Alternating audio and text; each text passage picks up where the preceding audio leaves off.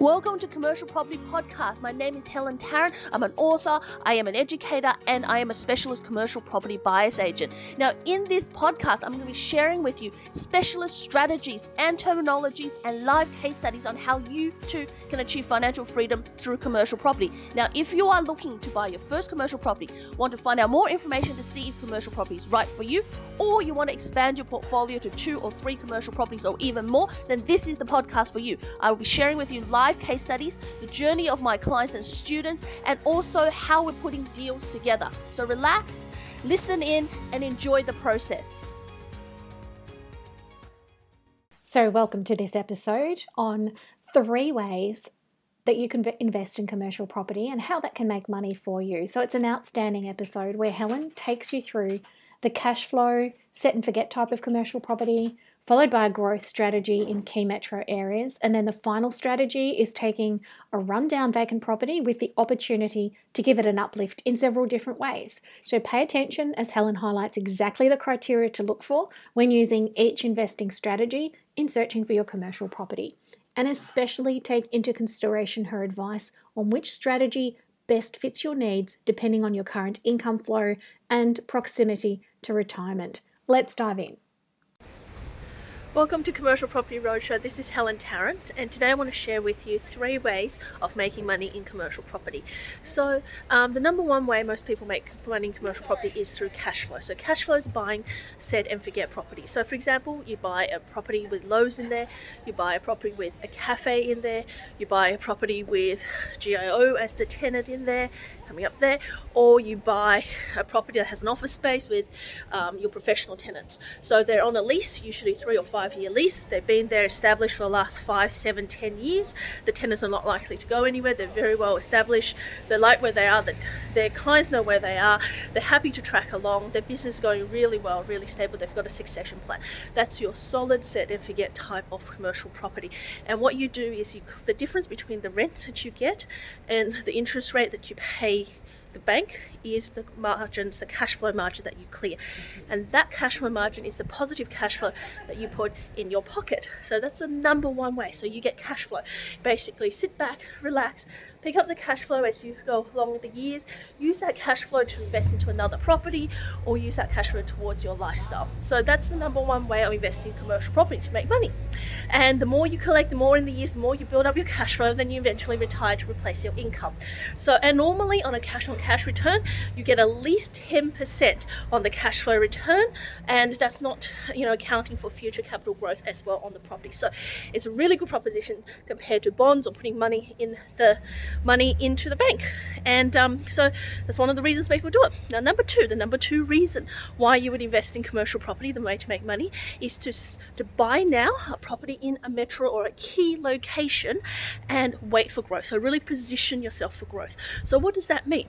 That means you buy a property and that property may have a lower yield, so lower return in cash flow up front. So they might be giving you, let's say, you know, 5% return or 6% return, but it might have a really good tenant in there like Allied Health or medical or really good professional tenant in there.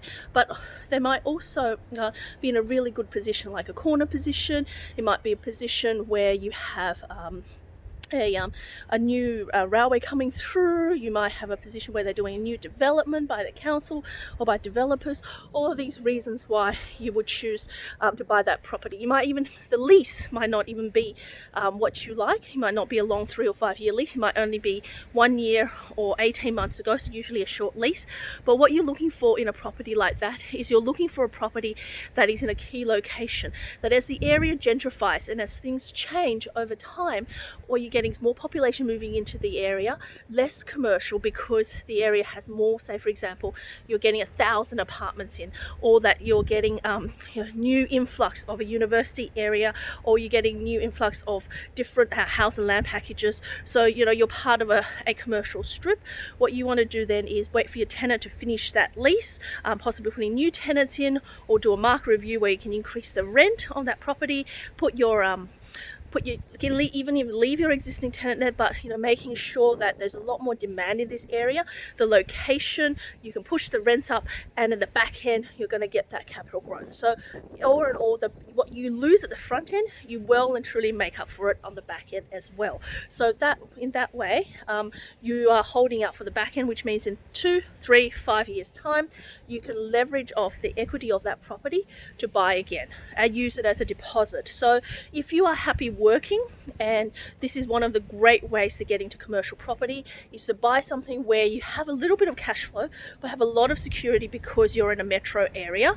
Really easy to retenant, and then afterwards. Uh, you get uh, as the area changes you put new tenants in there uh, the next step is for you to go and refinance, pull out the equity as you would in residential, and use that as a deposit to buy again your next commercial. So you're getting a little bit of cash flow. So a 6% yielding commercial property is going to give you a lot less cash flow than a 9% yielding commercial property, but you'll still get positive cash flow in your pocket. And with that, but you'll also be getting the back end. You could potentially be getting 30, 40, or even $100,000 in capital growth on the back end, depending on the price of your property and where it's located and what you plan to do in the next three years or what's coming up in the next three years. So that's the number two way is to buy now and position yourself for growth. Number three way to make money in commercial property is to actually get a property that is vacant, a property that is absolutely run down or a shit tip or a renovator's delight, and um, and do it up. It is about getting a property and that has the capacity to be either split into two, versatility to maybe add a residential tenancy on there, um, versatility for you to totally refurbish and gut it.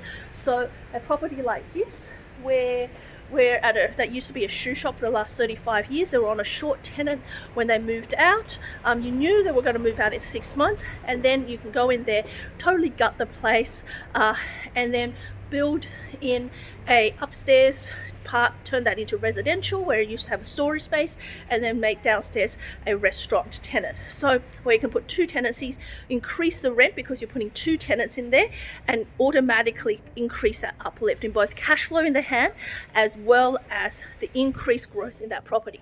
Now that's truly the best of both worlds, and that is, but and that's you having control of your own destiny by buying the type of property by doing it up and you're actually mastering your own wealth. But the thing is, that kind of property takes a lot of time because you've got to dedicate and coordinate a team. You've got to make sure that you you can definitely get those rents. So there's lots and lots of due diligence and research to be done.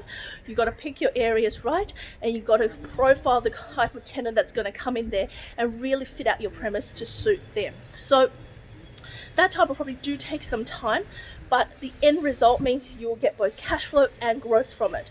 But for a period of time, there won't be any cash flow. So you're just going to make sure you're actually in a job that you can actually support this transition period and that you've got some money set aside that apart from buying the property you actually have the money to be able to refurbish if you don't then there's no point having it as a white elephant just sitting there the main thing is that you have you can get this property and that you can then use the um, leveraged equity and cash flow to go again in a short space of time. And after you do it, you can have a couple of choices. You can sell the property or you can refinance it depending on what your strategy is.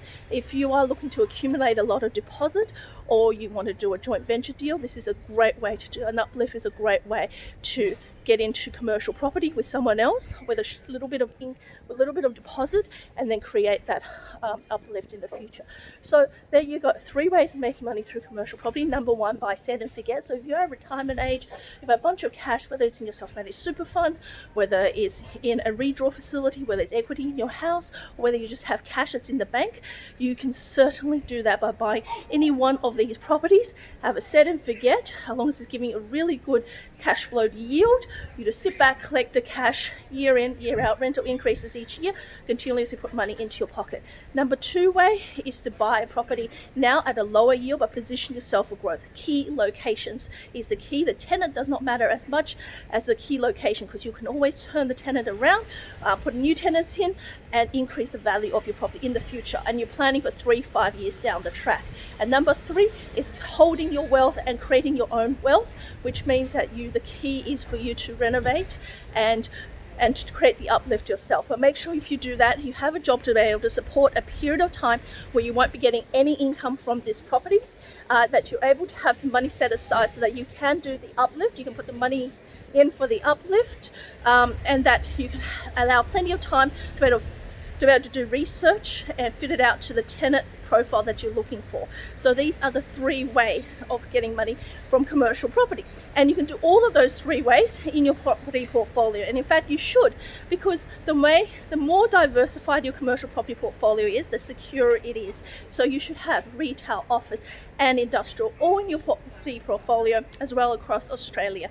Now, if you want to know how to get started and where to get started in your commercial property journey, go to helentarrant.com or email me at helen at commercialpropertycashflow.com.au and I look forward to helping you in the commercial property journey. In the meantime, don't forget to subscribe, click the bell, and I'll see you on the next episode. Bye for now. You've been listening to Commercial Property Cashflow Podcast. We hope you've enjoyed this episode. Please subscribe to this podcast so you do not miss any of my valuable tips and strategies.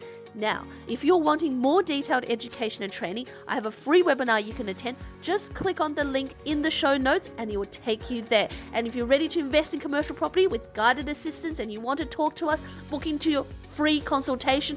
Find out more about it on helentarrant.com. I can't wait to share with you more of my tips and strategies in upcoming episodes. So really make sure you subscribe. This is Helen Tarrant signing off. See you on the next podcast.